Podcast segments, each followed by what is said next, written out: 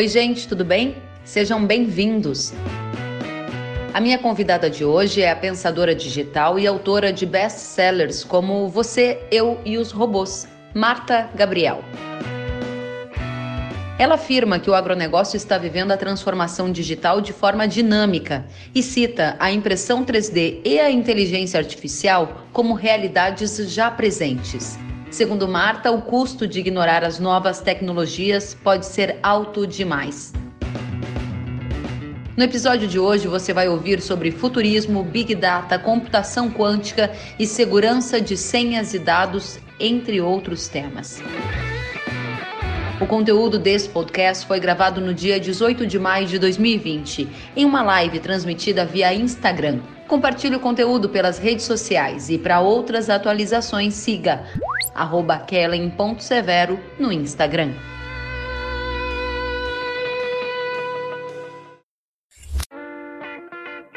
Marta, seja muito bem-vinda. Que prazer Oi. te encontrar. Todo meu, minha querida. Que prazer, né? Apesar da situação, né? Que a gente está se reencontrando num cenário bastante desafiador para o Brasil, apesar de estar tá bom para o agro, né? Mas é um cenário desafiador. Prazer enorme estar aqui com você. para todos nós é bastante desafiador e, ao mesmo tempo, é transformador. Tudo está acontecendo numa velocidade mais rápida ainda do que aquela das nossas vidas regulares, e isso mexeu com vários negócios, entre eles o agronegócio. Quero já começar indo direto ao ponto com você, te perguntando como era o agro antes da Covid-19 e como é o agro durante e pós. O que, que você já enxerga de transformações em Marta? Que legal, ótima pergunta, porque a gente vem falando do futuro do agro já faz tempo, né? E uma das principais vertentes de transformação é a tecnologia e é a transformação digital do negócio. Então, apesar de o agro ser, todos os setores do agro na ponta, você ter bastante tecnologia avançada, o negócio em si, não só o agro, mas todos os negócios estavam passando por um processo de transformação digital para que o negócio funcionasse de uma maneira mais eficiente. E a gente tem muita tecnologia que está acelerando que já estava na rota do futuro do agro, como inteligência artificial, impressão 3D, concorrência de alimentos impressos versus o cultivado. Então a gente carne também impressa versus você ter criação de animais. Então a gente já tinha várias linhas acontecendo. O que acontece agora é que o COVID-19 acelerou vários dos futuros que a gente estava prevendo. Então a transformação digital que a gente sabia que ia demorar três, algumas coisas três, quatro, cinco anos, algumas coisas aconteceram em uma semana, em dez dias, em quinze dias. Então, o que a gente está percebendo? Que alguns setores aceleraram muito rapidamente e outros ainda estão na linha de o que fazer. Por exemplo, a parte que acelerou foi trabalho remoto, a parte que acelerou muito na produção de algumas áreas, a parte que acelerou é a preocupação de você ter os processos automatizados, mas ah, quando você começa a conectar tudo, aumenta a complexidade. Então, quais partes que ainda estão é, ali, né, latente? Precisa de mais dados, mais qualidade de dados, mais cibersegurança nas fazendas, nos pontos de coleta. Ah, outra coisa que o Covid muda nessa questão de futuro é a preocupação maior do consumidor e da cadeia em relação ao como você está cuidando da higiene, como que os colaboradores estão cuidando. Então, se você olhar as análises para logo pós-Covid que vai acontecer, a gente tem muita análise dizendo que, de maneira geral, é o, a, o PIB, ou quanto que o movimento agro continua mais ou menos igual, não, tem afeta, é, não afeta tanto, porque algumas áreas estão indo muito bem, uhum. mas tem algumas outras áreas que agora estão em queda, que são é, decorrentes que fazem parte da indústria, que é o caso de calçados, né, couros, é, mercado de flores, por exemplo, é, alguns laticínios. Então, é, esses mercados eles estão agora durante a quarentena em baixa, mas eles devem normalizar depois. E algumas das áreas que agora estão em alta também devem normalizar depois. Então a gente tem um momento atípico, a gente tem um momento de incerteza, porque várias medidas vão ter que ser tomadas em função dos direcionamentos do Covid-19. Então, vou dar um outro exemplo: a parte de logística. A gente não tem como prever os custos de logística. A movimentação de produtos, a movimentação necessária para chegar nos mercados deve ter um aumento de preço. A gente não tem como é, calcular isso. Então, o que, que a gente sabe? Que a gente está no momento de transição agora, a, teve uma aceleração da transformação digital em algumas coisas, em outras não, e a gente tem que prestar muita atenção para tentar, nas coisas que a gente ainda não fez a transformação do negócio, fazer, porque os mesmos riscos que a gente tinha antes continuam aí, ou até maiores, né? Muito bom. Então, já na largada aqui, vários conceitos para trazer para nossa audiência. Vou recuperar alguns deles para a gente ficar todos na mesma página. A Marta já trouxe para gente o conceito de 3D, inteligência artificial ganhando mais rapidez na inserção do negócio agro e também a comida impressa versus a cultivada são coisas que a gente enxergava lá para um futuro um pouco mais distante e aceleraram. Ao mesmo tempo em que a Marta nos diz, alguns negócios que não se adaptaram precisam se adaptar urgentemente. Quero então pegar esse gancho específico para depois a gente partir mais para o futuro. Como reagir à crise? Como cuidar do negócio, da reputação, fazer do momento atual um momento de transformação para a empresa e que ela seja sustentável, Marta? Ótimo. Toda vez que a gente fala de crise, que é o que a gente está vivendo agora, e não é só crise de saúde, a gente está vivendo crise econômica decorrente, mesmo o agro é um dos vencedores né, da, da crise atual, mas a crise generalizada, ela afeta a cadeia, que foi o que a gente acabou de falar, né? A força de trabalho, por exemplo, uma das preocupações do agro é se começa a ter falta de colaboradores, as pessoas não vão trabalhar porque estão doentes. Então a gente tem todo, toda uma cadeia. Então quando a gente tem crise, o que que a gente é assim, regra número um, volta para o básico. Tem que entender o seu negócio, não back, back to basics o que, que eu faço, qual é a minha cadeia, o que, que afetou a cadeia e como que eu consigo me estruturar durante a crise e pós a crise. Porque tem muita gente que fica desesperada, por exemplo, os pequenos negócios, os pequenos produtores, eles são impactados de forma diferente do que a grande indústria do agro. Então o pequeno, ele rapidamente teve que fazer alguma coisa para continuar a vender para o vizinho, ou vender via online, achar novos canais, achar novas maneiras de fazer.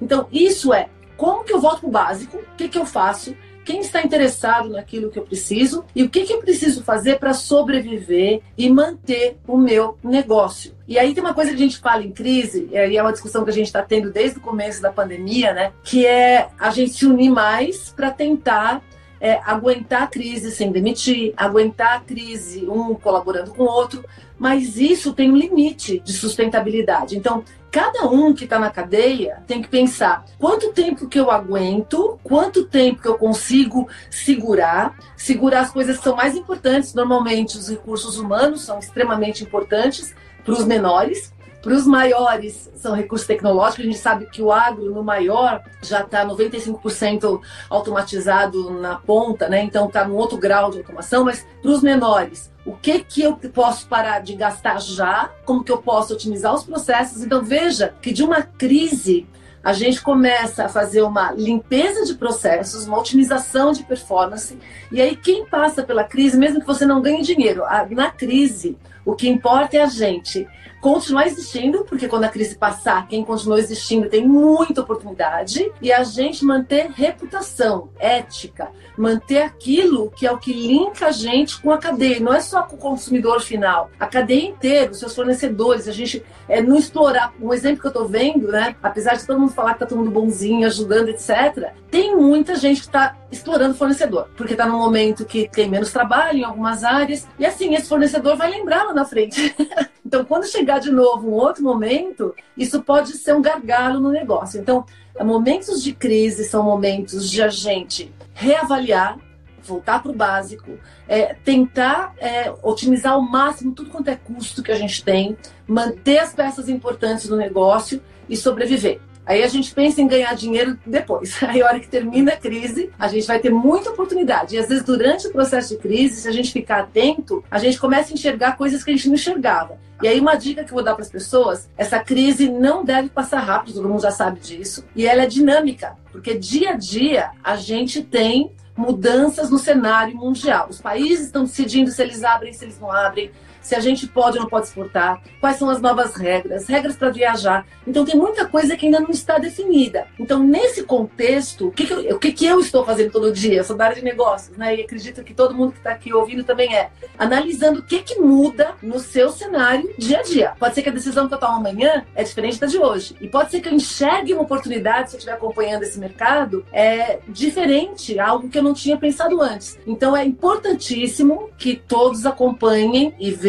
onde pode ter oportunidade e sejam super flexíveis para tomar decisão. Excelente, eu gosto muito de palavras, Marta, e você consegue em pouco tempo trazer essas palavras como conceitos chaves para a gente traçar uma rota. Olha que bacana na segunda resposta que você trouxe para nossa audiência, palavras-chave que você coloca. Volte para o básico, ou seja, concentre-se naquilo que é a estrutura do seu negócio. Seja flexível e perceba que mais do que tudo a marca da crise atual é o dinamismo. A decisão tomada ontem talvez não valha para amanhã fantástico, muito bacana. A gente pegou esse ponto. Aí eu quero trazer aqui a nossa audiência, Marta. O Freire colocou aqui nos comentários a seguinte questão: quero ver esta transformação digital chegar no pequeno, disse ele. E eu quero colaborar aqui para o nosso debate trazendo uma situação que eu acompanhei, Marta. Nesse momento de alto dinamismo, a cadeia de hortifruti, por exemplo, foi uma das grandes impactadas. E sobraram cases de produtores que estão ali fazendo da alface o adubo, porque não tem para quem vender, o consumo caiu,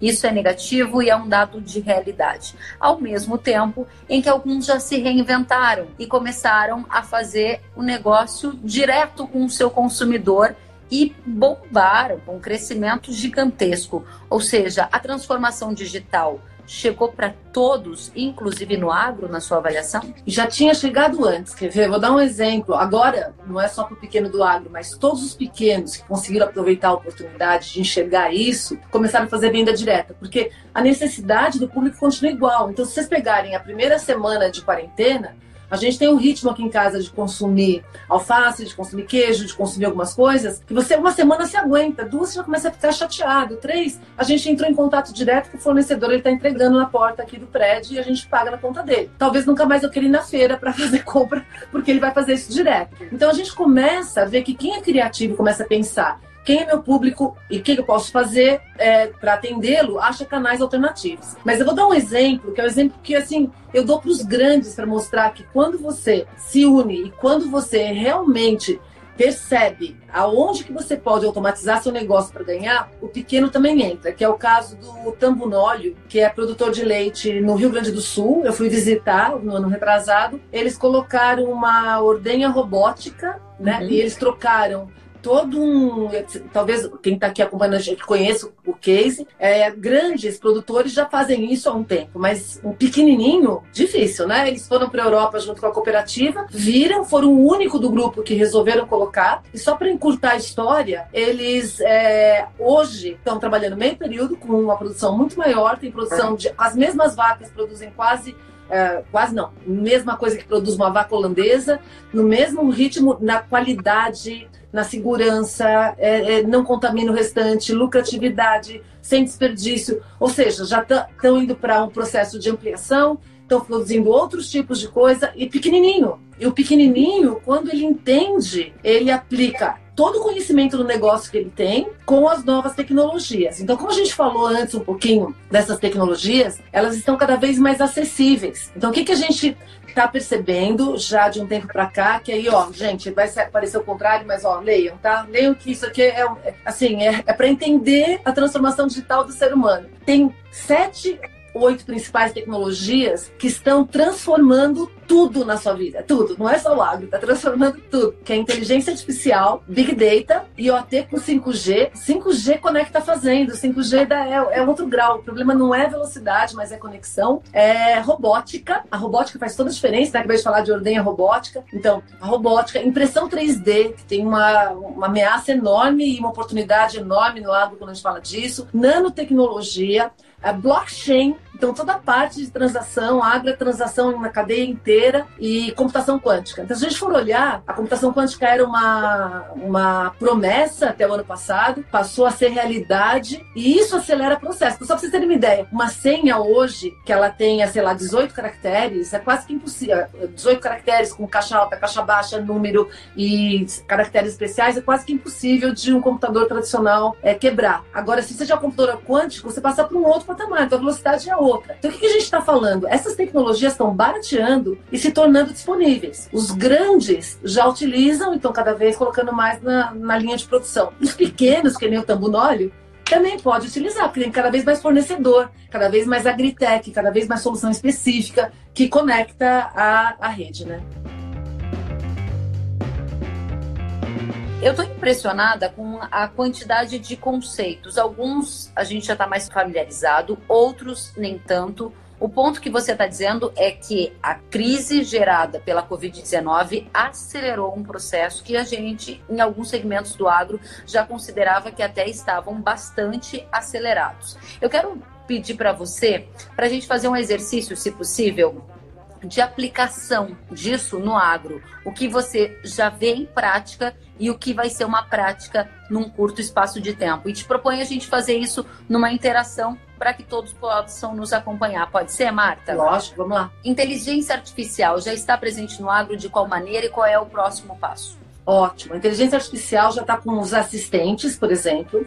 Então, você hoje já tem vários assistentes que te ajudam a selecionar qual é a próxima plantação que você tem que fazer, é, condição de terra, de clima, de mercado, te aconselha, porque agro tem um monte de indicador e cada área do agro tem indicadores específicos para sua área, né?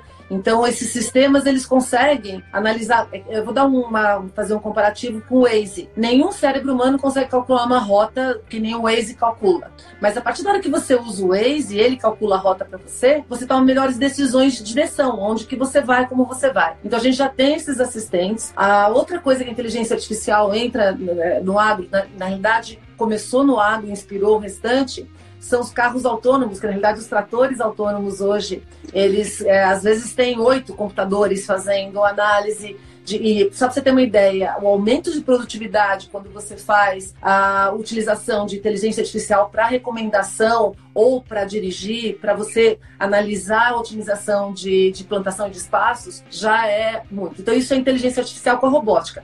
Só que isso fazendo exercício para o agro, né? Não funciona sem dados. Então, um dos grandes problemas que as fazendas, os produtores têm, é que se você está numa área remota, se você não consegue capturar dados do campo, por exemplo, você está fazendo plantação. Se você não tem dados de onde você já passou, você vai semear de novo duas vezes? Não, você tem que mandar os dados de onde você já passou para o sistema não plantar duas vezes no mesmo lugar. Então, se você não tiver alguma estrutura de conexão, de integração das coisas, que é o IoT, com uh, alguma rede pode ser o Wi-Fi, ou pode ser o 5G, ou 4G, seja lá o que for, você não consegue ter o sistema inteligente. Então, hoje, muitas fazendas, é, no Mato Grosso, especialmente as grandes né, fazendas, Rio Grande do Sul também, elas, Paraná, elas conseguem é, fazer sistemas próprios até de integração de dados para depois calcular a inteligência. Nas pequenininhas, isso é mais difícil, porque se você está lá no meio né, do campo e você não tem ah, essa infraestrutura, você não consegue é, tirar a inteligência. Então, para ter inteligência no agro ou em qualquer área, eu preciso de dados. E eu preciso de dados bons, trabalhados, úteis. Então, esses dados que vêm da internet das coisas, que são os pontos na fazenda, nos tratores, nos animais, toda essa coleta de dados, ela tem que ser boa, de qualidade e alimentar esse processo de inteligência. Então, hoje a gente tem muitas clouds, já processos prontos, né, que a gente pode utilizar como assistentes, na, na, ponta. Por isso que eu falo que na ponta a gente já tem. Aonde que a gente pode melhorar isso? No negócio, na parte administrativa do negócio, na parte onde você tem a, a gestão de tudo isso que está acontecendo.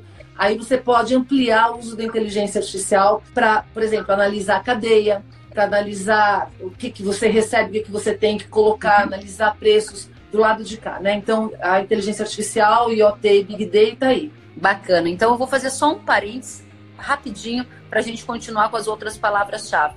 É, quem está nos acompanhando, eventualmente pode sentir que a realidade está super próxima, como eu vi vários comentários aqui dizendo, é, realmente, isso já está inteligência artificial ou, por exemplo, a análise de solo, clima, muita gente concordou com você. Ao mesmo tempo em que tem uma parcela, pode não ser nosso público nesse momento, mas pode nos ouvir na sequência, de que enxerga isso ainda com um certo distanciamento.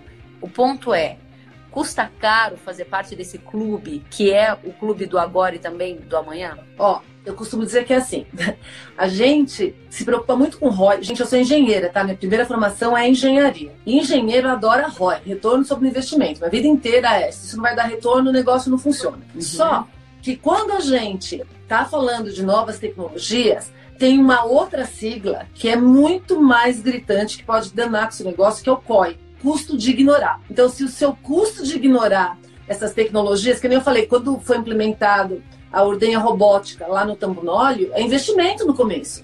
Então, quando você estava estudando, você só investiu, investiu, investiu até você começar a trabalhar. Então, o pequeno não tem jeito, não existe você entrar nessa área, por mais barata que a tecnologia seja, vou dar exemplo para vocês. A gente tem até clouds que são gratuitas, é, nuvens inteligentes que você pode utilizar. Mas tem que ter profissional para isso. Então, mesmo que seja gratuita a tecnologia, a educação não é. Você tem que gastar horas para isso, você tem que se educar ou tem que ter equipes. Aí é que entra, quando você é pequeno, a colaboração. Em cenários complexos, cenários futuros, a colaboração tem um papel importantíssimo. Tanto que se a gente for olhar os grandes produtores de qualquer área, pega os gigantes de tecnologia, tem colaboração entre eles.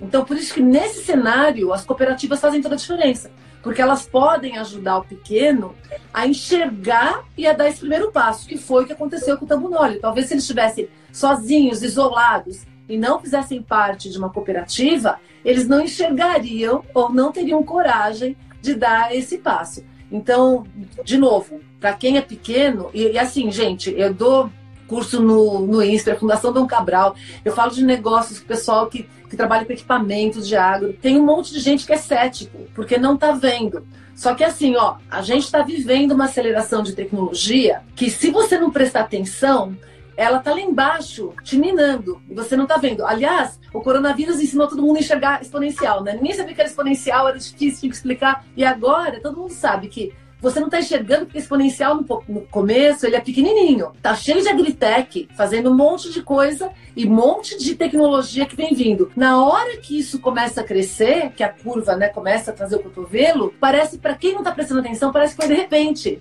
Mas não foi de repente, já estava acontecendo. Então não importa o seu tamanho, especialmente se você é pequeno, não, não confia em mim. Depois que terminar essa live, dá uma olhadinha na internet, nas soluções para pequeno e vai atrás, porque se você não for, é muito difícil de você conseguir se manter na competitividade que a tecnologia traz. Ó, só para dar um exemplo bastante simples, se você pegar qualquer tecnologia, ela muda completamente a relação entre a capacidade humana e a máquina. Então, se você pegar, pega o carro, por exemplo, né? Você pegar a pessoa, o maior corredor do planeta. A hora que o carro foi inventado, uma pessoa que nem sabe correr, se ela sentar num carro e dirigir, ela ganha do cara que tem as melhores pernas, certo? Agora, a tecnologia que eu tô falando do carro é um monte. A, gente nem falou ainda de robótica, tem os drones que ajudam você a fazer monitoramento de tudo quanto é coisa. Então, ou seja, você tem um arsenal de. Um drone custa barato, gente. Para você começar a fazer os testes, custa barato. Agora, você integrar tudo isso é o, o, o quando a gente fala da indústria 4.0 e o agro, né, é, é uma indústria. Você tem várias etapas para cumprir. Então, a primeira, você começa a digitalizar a parte, que é isso que a gente está falando, né? Então a gente já estava vindo nesse processo. A segunda a gente começa a integrar, para depois a gente passar para o processo de inteligência. Então tem que começar com aquilo que você pode. A, qualquer processo, eu brinco que é assim, eu viro para todo dia para os processos da minha empresa e eu falo assim: processo, processo meu. Dá para ser mais automatizado do que eu? Se o processo pudesse automatizado, eu gasto tudo que eu tenho, energia, dinheiro, tecnologia, automatizo e vou fazer alguma coisa em cima dele. Então, o pequeno tem que fazer essas perguntas. O que eu estou fazendo aqui, será que pode ser automatizado? O que, que eu consigo agora bancar para fazer? Eu garanto para vocês que tem soluções de todas essas tecnologias que eu falei para o pequeno também. Mas tem que se educar, você tem que ir atrás para conseguir entender o que, que você precisa fazer, né? E Marta, eu vou voltar para o ponto-chave em que nós estávamos, em que você falou já da aplicação da inteligência artificial no agro, da internet das coisas e do Big Data. Falou dos desafios que é integrar a informação, muitas vezes se coleta, mas não integra, e aí não se tem a leitura, a informação não vira conhecimento se ela não for bem aplicada, e daí não vira resultado. Né? Você disse que o custo de ignorar as novidades tecnológicas pode ser muito alto. Então, para quem olha sobre retorno de investimento de uma forma mais imediatista, pode começar a pensar de um outro jeito, que o caminho você já disse que é este. Aí eu quero pedir para a gente avançar para impressão 3D. Teve uma pergunta aqui da nossa audiência querendo saber o que é a impressão 3D e como ela está aplicada no agro. Que ótimo. Então, ó, uma das certezas que o agro no Brasil tem e que o agro no mundo tem, é que as pessoas vão precisar comer sempre, né? Então, a gente vai continuar comendo. Então, isso é uma coisa que deixa você confortável na sua indústria, sabendo que as pessoas vão precisar de alimento e pronto. Só que a impressão 3D, ela começa a avançar por um caminho que ela imprime comida. E ela imprime tanto comida que substitui grãos, né, carboidrato, que substitui, como proteína.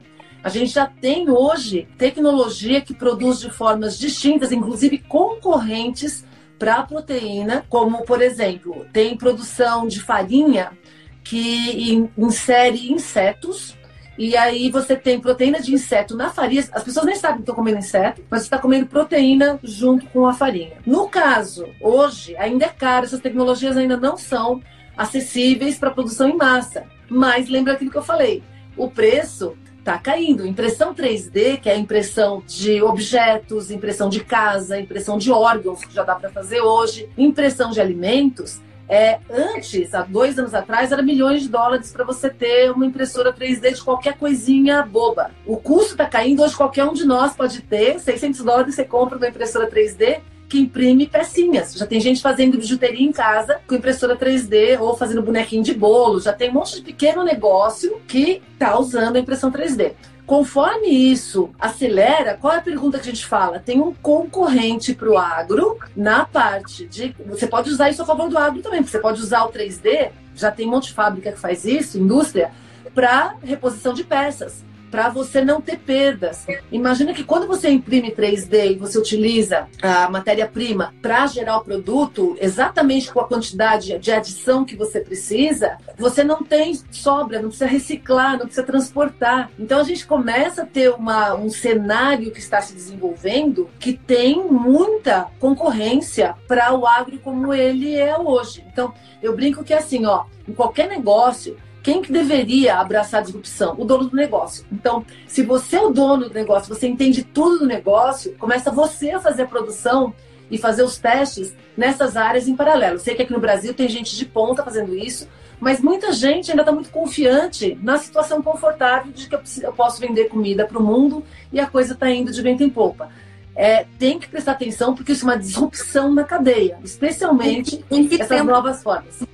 Em qual, em qual é, linha do tempo a gente está falando? Porque, assim, sobre inteligência artificial, Big Data e todas as demais transformações que a gente citou anteriormente, a gente vê um, uma presença já e vê também ela num curtíssimo espaço de tempo, em até cinco anos, já revolucionando o agro brasileiro. Impressão 3D está em. Também, 5 a 10. A gente não tem, ó. Então, até legal a gente pegar, aproveitar esse gancho para falar um pouquinho de futurismo. Eu sou futurista pelo Institute for the Future nos Estados Unidos, que é o instituto mais tradicional que faz, por exemplo, consultoria para a Fundação do Clima, para entender como vai mudar e qual que é a tendência os cenários futuros para é, clima, para filantropia, para qualquer coisa que vocês imaginarem. E aí, quando a gente fala de futurismo, que é o que a gente está falando aqui agora, e aí é até legal que a gente faz um link depois, é, pensando como era antes, os cenários antes do Covid-19.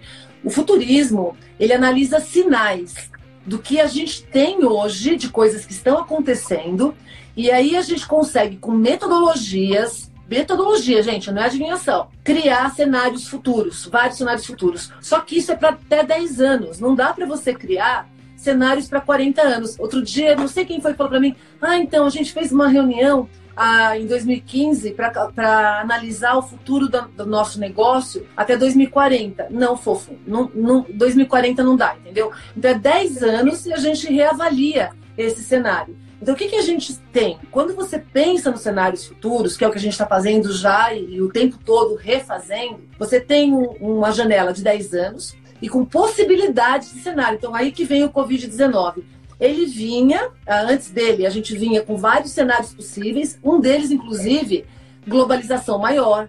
Ah, algumas áreas da inteligência artificial iam demorar um pouquinho mais e aceleraram por causa da, da, da, do investimento em pesquisa em inteligência artificial para a saúde, que depois acaba revertendo para outras áreas, você acelera a área inteira.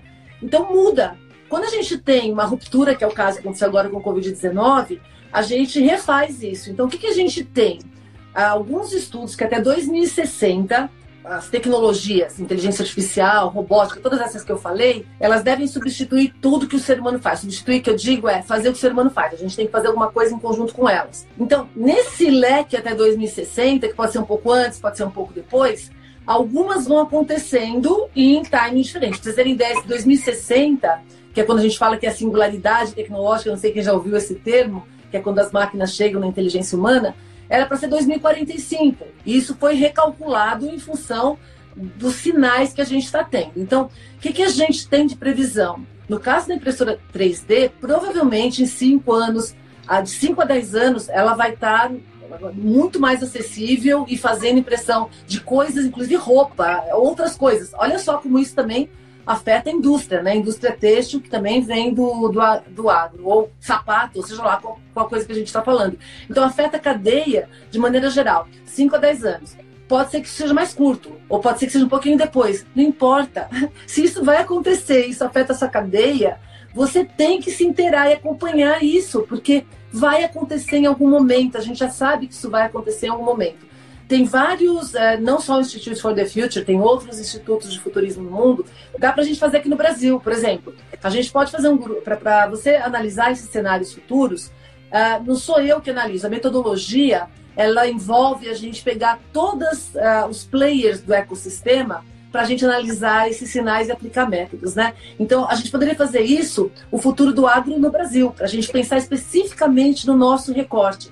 E aí, quando a gente fala disso, que eu, dica que eu vou dar também para todo mundo que está aqui, toda vez, toda vez que a gente falar de uma tecnologia nova na sua área ou no mundo, na sua vida, ou qualquer coisa nova que entrar, normalmente tem uma tendência muito grande de mostrar apenas um aspecto daquilo.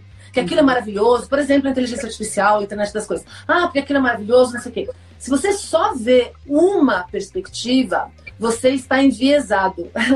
Não é assim que o futuro acontece. Tudo que entra traz coisas boas e coisas ruins. Então a gente tem que fazer exercício mental de esse já é um exercício de futurismo, ok? Entrou uma tecnologia nova, alguém está te vendendo que aquilo é maravilhoso, você tem que perguntar, e qual é o efeito ruim na cadeia? Qual é o efeito, quem que vai se não beneficiar com aquilo ou vai sofrer com aquilo? Se você enxergar um bom e um ruim, você já está menos enviesado, mas você está ainda muito estreito, visão estreita. O ideal é que para qualquer coisa na vida da gente, você enxergue três coisas boas e três coisas ruins. Se enxergar cinco, eu já acho que você está melhorando a visão. Gente, perceba como isso é pensamento crítico e faz você, inclusive, ir atrás de informações para construir melhor o seu cenário. Aí a gente começa a ter cenários possíveis, bons e ruins, e aí a gente começa a analisar junto com os nossos pares. Então, quem é fornecedor, quem é produtor disso, daquilo, daquele outro, da cadeira, a gente pega ah, governo, todo mundo tem que entrar na mesa, ok? Aí a gente pega esse povo todo e a gente vê os cenários que são mais prováveis, menos prováveis. Quando acontece um coronavírus, ele tem que ser recalculado, porque é um cenário que a gente não esperava como um vetor, vai, de futuro muito próximo. E a gente tem que repensar. Então, só para ver uma das coisas que ah, afeta a cadeia, no, no, caso do coronavírus, a força de trabalho que a gente falou.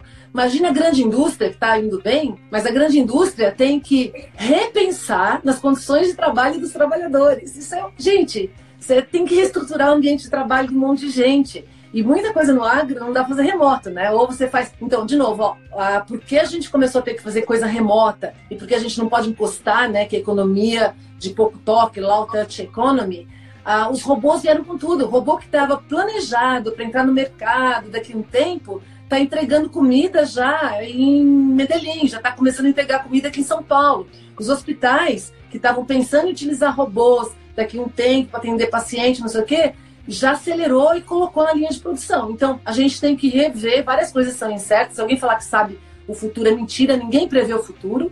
O que a gente analisa são cenários possíveis. E aí, quando você sabe os cenários possíveis, você cria o futuro que você quer, né? Aí você se prepara para se encaixar. Então, a gente brinca que futurista é, ajuda a gente a criar futuros. A gente, entendendo as possibilidades, a gente se precaver contra os cenários ruins e a gente acaba seguindo a linha dos bons que, que eu tô falando aqui agora? Essas coisas vão acontecer. Vê como ela afeta o seu negócio. Muito bom. A Feira Antunes está dizendo que isso não é uma live, é um curso completo.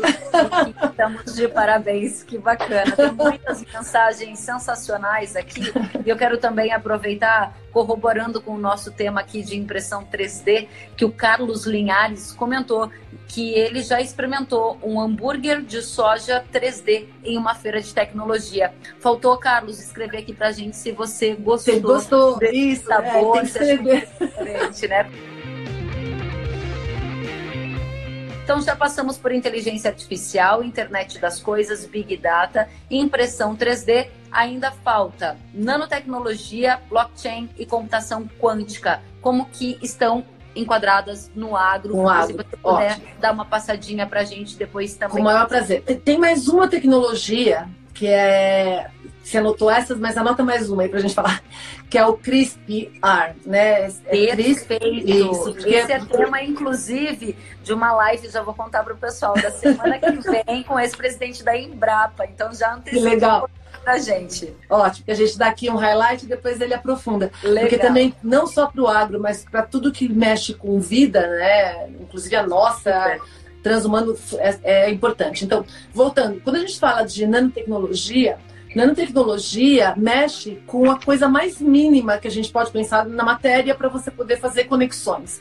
Então, quando a gente pensa nisso na indústria, a gente começa é, poder fazer conexões e utilizar coisas que antigamente eram impossíveis de serem feitas. Então muda. Eu vou dar um exemplo na parte de carro, vai. Depois a gente pode ver como que isso pode ser aplicado em outras áreas. Mas quando você entra na parte de micro, micro manipulação da matéria, você pode manipular seres, você pode manipular a conexão entre seres, fazer hibridação no outro grau.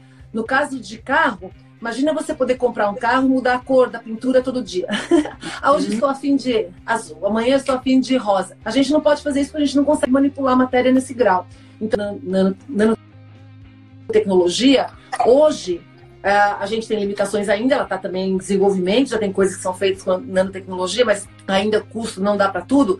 Hoje a gente não consegue colocar implantes na gente em algumas coisas, porque você não consegue fazer ligação de nervos, de uhum. ligação molecular de tecnologias, eh, de coisas artificiais com as coisas biológicas, né? Então imagine isso nos animais, imagine isso nas plantas, imagine isso de você poder potencializar algumas coisas em função dessas ligações, desses links que você é, começa a poder fazer em função da nanotecnologia. Então, a manipulação no nível mais mínimo da matéria. E aí eu vou colocar o CRISPR aqui, antes da gente falar das outras, porque o CRISPR é uma outra maneira, metodologia, de você manipular também as coisas, as coisas vivas, mas é de forma genética. A gente pode alterar geneticamente é, o ser humano, o animal, as, as plantas, qualquer coisa né, que tem um DNA pode ser alterado é, é, por uma metodologia que, inclusive, pode combinar. Então, você imagina que essa tecnologia, você vai ter uma live só sobre ela, mas só o pessoal ficar antenado, e ela está disponível. Hoje a gente, com o celular, consegue fazer combinações de CRISPR. Tem até algumas séries de televisão do ano passado que já mostram o risco de terrorismo biológico se você não prestar atenção e se a gente não tiver gente capacitada para combater isso é um risco gigante, porque você consegue mexer no nível da matéria. Então, para dar um exemplo com pessoas, isso pode ser usado para você curar alguma coisa que você tem, que você né, uhum. faz você operar de uma maneira que você não quer, ou poderia mudar o meu gene para ampliar coisas que eu não tenho. Então, por exemplo, eu quero audição igual a um cachorro. Você poderia geneticamente alterar isso. Ou você quer desenvolver belgas. Ou você quer. Então, os riscos são muito grandes de você deixar cada um fazer o que quer, e aí ecologicamente a gente afeta o ecossistema. Sim. É complicado, mas o potencial é que eu falei também, né? Tudo que eu tô falando aqui tem o lado bom e tem o lado ruim. Vocês têm que pensar cinco coisas boas, cinco coisas ruins, né? E tem, se vocês procurarem, tem muito material científico sobre isso. Até vou dar uma dica para quem quiser ver. Tem um, um documentário no Netflix que chama é, Explicando. Tem até um excelente de pandemia lá, tem a próxima pandemia e tem até do Covid-19. E eles têm, ah, acho que na segunda temporada, é, projetando bebês. Lá eles falam só uhum. sobre o CRISPR, é 20 minutinhos só. E aí ele fala dessas quatro áreas. Então, para quem quiser ter uma olhinha rápida de CRISPR, vale a pena dar uma olhadinha lá, né? Então, ou seja, CRISPR é, te dá potencial de fazer manipulação genética, e a nanotecnologia de você fazer conexões e links no nível né, bem, bem nano mesmo né, da matéria. Então aumenta as possibilidades também de hibridização das coisas todas. A blockchain. Gente, ó, blockchain é como a gente descentraliza a, a validação da informação. Então, hoje, muita da, informa da, informação que a gente utiliza, ela tem que passar por alguém que valida aquilo. Ou um banco, ou um órgão, ou um cartório, ou alguém que está dizendo que aquilo é válido ou não. O blockchain, que são cadeias, nessas cadeias eh, de blocos de informação, que se distribuem em vários computadores, como ela se distribui em vários computadores, ela não precisa de um centralizador para validar. Ela tem cópia. Se um tentar adulterar aquilo, as cópias não, não acusam, isso aí não pode ser adulterado, porque nas, nas cópias aquilo continua da maneira anterior.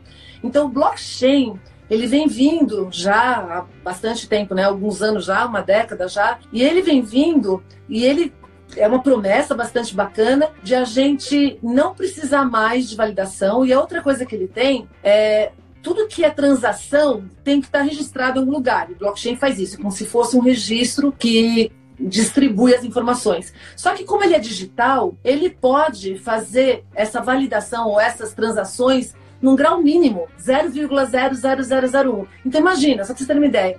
Hoje, por que, que a gente tem spam?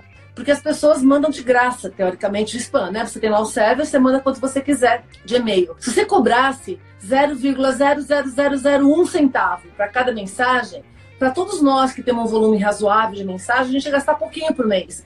Um cara que vai fazer spam ia começar a ficar caro. Então, percebam que você começa a ter micro. O blockchain é o que está por detrás das criptomoedas, que é a descentralização da moeda. É, é ele que está por detrás do Bitcoin. E o blockchain, ele está por detrás de todos os processos que possam ser transparentes e automatizados. Porque como ele é digital, você passa pela cadeia. E aí, o que, que a gente começa a ter? Os microcontratos. O pessoal da área de direito tem estudado muito a parte de blockchain com inteligência artificial, porque se você tiver um contrato que está todinho amarrado, com micropartes, hoje eu tenho que fazer assim: eu te entrego isso, você me paga aquilo, eu te entrego isso, você me paga aquilo. Se você consegue ter micropartes, a cadeia fica fluida e você consegue ter pagamentos e entregas muito mais distribuídas e fragmentadas ao longo da cadeia. E se você usar inteligência artificial para entender quando a entrega foi feita para o pagamento ser feito, você tem um controle disso de forma smart, que são os smart contracts que a gente fala. Então perceba, agro é transação o tempo todo, porque você tem uma cadeia inteira. Se você começa a automatizar, tornar inteligente, descentralizar, você começa a não ter riscos de corrupção em, em lugar nenhum da cadeia, porque ela tem que ser totalmente né, fluida, ela está transparente. Tanto que muitos governos no mundo estão usando blockchain para processo de transparência. Muita empresa de energia está usando blockchain para fazer toda a parte de transação, de contas e etc. Então, percebam que qualquer um que mexe com transação, em algum grau, vai se envolver com blockchain nesse processo agora, daqui para frente, né? A computação quântica, assim, hoje o mundo está ah, totalmente baseado no computador tradicional. Por mais rápido que ele seja, tem problemas complexos que ele não consegue resolver nem em 100 anos processando direto, ok? Uhum. A computação quântica, ela passa para um outro patamar, para um outro patamar. Por quê? em vez de ela fazer uma coisa por vez, ela faz tudo ao mesmo tempo. Então, vou dar um exemplo. Se eu sou um computador tradicional e eu vou fazer a leitura de uma biblioteca, por mais rápido que eu seja, eu tenho que ler um livro por vez. Se eu sou um computador quântico, eu leio todos ao mesmo tempo. Então, vocês imaginam isso? Para você calcular problemas complexos hoje, previsão do tempo, olha só como isso afeta né, toda a parte válida. Previsão do tempo, a gente não tem condições de analisar todas as variáveis possíveis. A gente não consegue prever com. porque a gente não tem computador suficiente para isso, nem processamento, nem captura de dados, etc. Né? Então tem todo uma, um monte de gente que estuda isso. Com a computação quântica, a gente começa a resolver rapidamente coisas que eram impossíveis de resolver antes. Onde que entra o problema aqui? Imagina que você tenha é, o seu negócio todinho conectado com a internet das coisas e com segurança de criptografia que é garantida para o computador tradicional. Se o computador quântico fica disponível, quem tem acesso a ele e sabe utilizar, quebra tudo quanto é senha. A gente está com todas as casas abertas, tudo aberto. Aliás, Hashtag fica a dica. Depois que começou o Covid-19, como todo mundo começou a conectar tudo quanto é coisa, a, os hackers sabem que as pessoas não sabem conectar, não sabem colocar senha. Muita empresa foi colocando o pessoal para trabalhar remoto, sem usar os protocolos de segurança, porque estava com pressa de atender as necessidades da empresa. E está cheio de empresa hiper aberta e está sendo uma festa para os hackers. Então, a, terminou essa live, vai checar suas senhas. Eu tenho uma amiga que foi hackeada na semana passada no Facebook, ela tinha só 600 seguidores no, no Instagram e o hacker foi, ela teve que abrir uma nova conta, não valia a pena para ela ir atrás dos processos legais para tentar reaver a conta dela. Então, de novo, o que, que a gente está falando? Imagina se você começa a ter disponibilidade para alguns de computação quântica e para outros não. A, a, o grau de concorrência, um aqui e o resto aqui, né? Então, tudo isso, alguns, lógico, algumas dessas tecnologias que eu falei para vocês são mais maduras, que nem a Kelly falou no começo, que é inteligência artificial, Big Data, inteligência artificial com machine learning, né? Tem, tem outras áreas aí que devem alavancar ao longo dos anos, mas algumas coisas são mais maduras, outras não, mas todas essas são as tecnologias que você tem que dar uma estudada, porque ela vai afetar não é só o agro, vai afetar tudo na nossa vida, como a gente namora, como a gente aprende, como a gente estuda tudo. Então é bom a gente estar ciente delas, né? Excelente, Marta. Então nós temos pelo menos um, dois, três, quatro, cinco, seis, sete, oito, oito itens que você citou aqui que já estão presentes na nossa vida e que já nos impactam menos ou mais, mas que certamente farão diferença nos negócios também do agro. Marta, quero te propor a gente fazer o que eu chamo de ping-pong, que é quando a gente revisa alguns conceitos principais para dar para nossa audiência aquele sentimento de nossa, realmente peguei tudo o que deveria pegar por aqui. Pode ser? Opa! Então vamos bom. começar. O que, que, mudou antes e depois do agro? Rapidamente, mensagem principal para nossa audiência. Antes depois do Covid. Covid. É isso? Acelerou alguns processos digitais mas outros ainda não. Então tem que prestar atenção no seu negócio, o que, que impacta, o que, que não, né? E algumas coisas mudaram. Algumas coisas mudaram, como o distanciamento, novas condições de trabalho e mudança de custos em função da reestruturação da cadeia. Muito bom. Qual é a principal dica para quem ainda tem que fazer alguma lição no negócio e viu você falando de tudo isso e apavorou? Nossa, eu estou muito atrasado. Vou ficar para fora disso ou começo a fazer agora como investir em tempos de crise para fazer parte da transformação digital? Isso. Então, a primeira coisa é back to the basics. Elimina tudo que é supérfluo, foca no que é essencial. No que é essencial, pergunta: dá para automatizar? E aí você vai atrás de automatizar aquilo que você tem em mãos. Não adianta você estudar tudo isso e atrás de tudo isso. Ah, quando você for procurar a solução para automatizar o seu negócio, seus processos, você vai encontrar o caminho da transformação digital. E leia, ó, tô falando, ó, leia. Se você ler esse livro, você vai entender tudo que eu falei aqui e muito mais. Leia, entenda, veja na internet. Então você vai estudando para conhecer esse cenário todo e vai aplicando aquilo que é adequado para o seu negócio naquele momento. Um pouquinho por dia faz um milagre. Você falou no novo normal. O que é o novo normal na transformação digital para o agro? Ótimo. Gente, ó, esse termo novo normal tinha sentido quando começou a quarentena, tá? Fiz um café filosófico, fiz vários lives de business. Agora, o novo normal que está acontecendo agora. o novo normal é todo dia.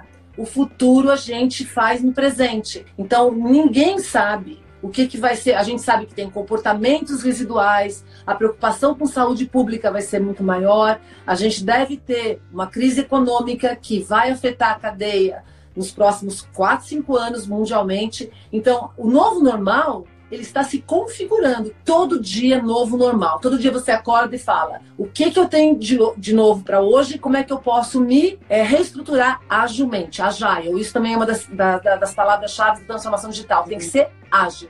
Maravilhoso, dinâmico, ágil, volte para a base seja flexível, preste atenção no seu consumidor, cuide da sua reputação e mais do que isso, você ainda trouxe um outro conceito que é de como cuidar de tudo isso sabendo que tem uma baita insegurança cibernética, né? Ou seja, você falou de senha, você falou das empresas estarem expostas e de ainda haver esses desafios. Como que faz? Eu tô com medo que os dados da minha empresa sejam conhecidos. E aí? Essa é. é uma dúvida bem comum.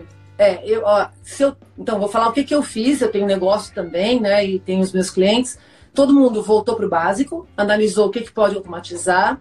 Segurança, gente, às vezes eu acordo no meio da noite e eu falo, meu Deus, será que tá boa a segurança? No dia seguinte, a primeira coisa que eu faço é checar se as senhas estão seguras, se os parceiros estão seguros. Cuidado com os fornecedores, às vezes a falha está no, no, fornecedor. A gente tem casos de invasão pelo ar-condicionado. A internet das coisas, quanto mais conectado, mais vulnerável. Às vezes está conectado, todas as coisas estão conectadas, uma coisa que você nem imagina, um ponto. Gente, ó, lembra disso também. Um ponto é suficiente para invasão. Então, dependendo de como você está nesses processos, você pode sofrer. Então, de novo, back to the basics, faz a transformação digital daquilo que são os processos principais e segurança. Analisar tudo que você pode melhorar na segurança todos os dias vai melhorando na segurança todos os dias. E conforme você estuda, você vai enxergar novos caminhos. E a última dica relacionada com isso, conversa com seus pares. A primeira coisa que eu fiz quando começou essa crise é conversar com os meus amigos, que também são da mesma área que eu, que estudam isso também. Então, conversa com seus pares, conversa com quem está na mesma linha, vê, se inspira, dá uma olhada no exterior, em outros países que já passaram pelo, pela etapa que a gente está agora, o que, que eles fizeram? Aí você consegue ter ideias é, para o seu negócio. E assim você vai fazendo a sua transformação digital. Nesse momento, quero te dizer obrigada e abrir o espaço para você dar aquele último recado. O recado que, se alguém chegou agora, não ouviu a live, mas precisa ficar com uma única informação na cabeça. Qual é essa única informação, Marta? Faça a transformação digital do seu negócio em todas as dimensões que você puder. Começa hoje. Começa um por um quando você vê você fez um montão. Maravilhoso. Marta Gabriel, um dos ícones da área de negócios, tendência e inovação, autora de best-sellers. Foi maravilhoso ter você conosco. A nossa audiência foi incrível, as participações de todo o Brasil. E hoje à noite já vai ter podcast, ou seja, vocês vão ouvir esse conteúdo várias vezes, a live vai ficar salva e fica o convite para a gente voltar a conversar em outras oportunidades. Foi um grande prazer, Marta. Obrigada. Obrigada, Kelly. Agradeço imensamente você pelo convite. Foi um prazer, foi divertido, tem que ser divertido também, né? E obrigada para todo mundo que acompanhou a gente aqui, né? Uma horinha bem bacana. E, gente, hashtag tamo junto. Tamo junto. Obrigada, Marta. Se cuida, fica bem e até a E você também, todo mundo que está vendo a gente aqui. Valeu, querida. Obrigada. Um abração. Você também. Tchau.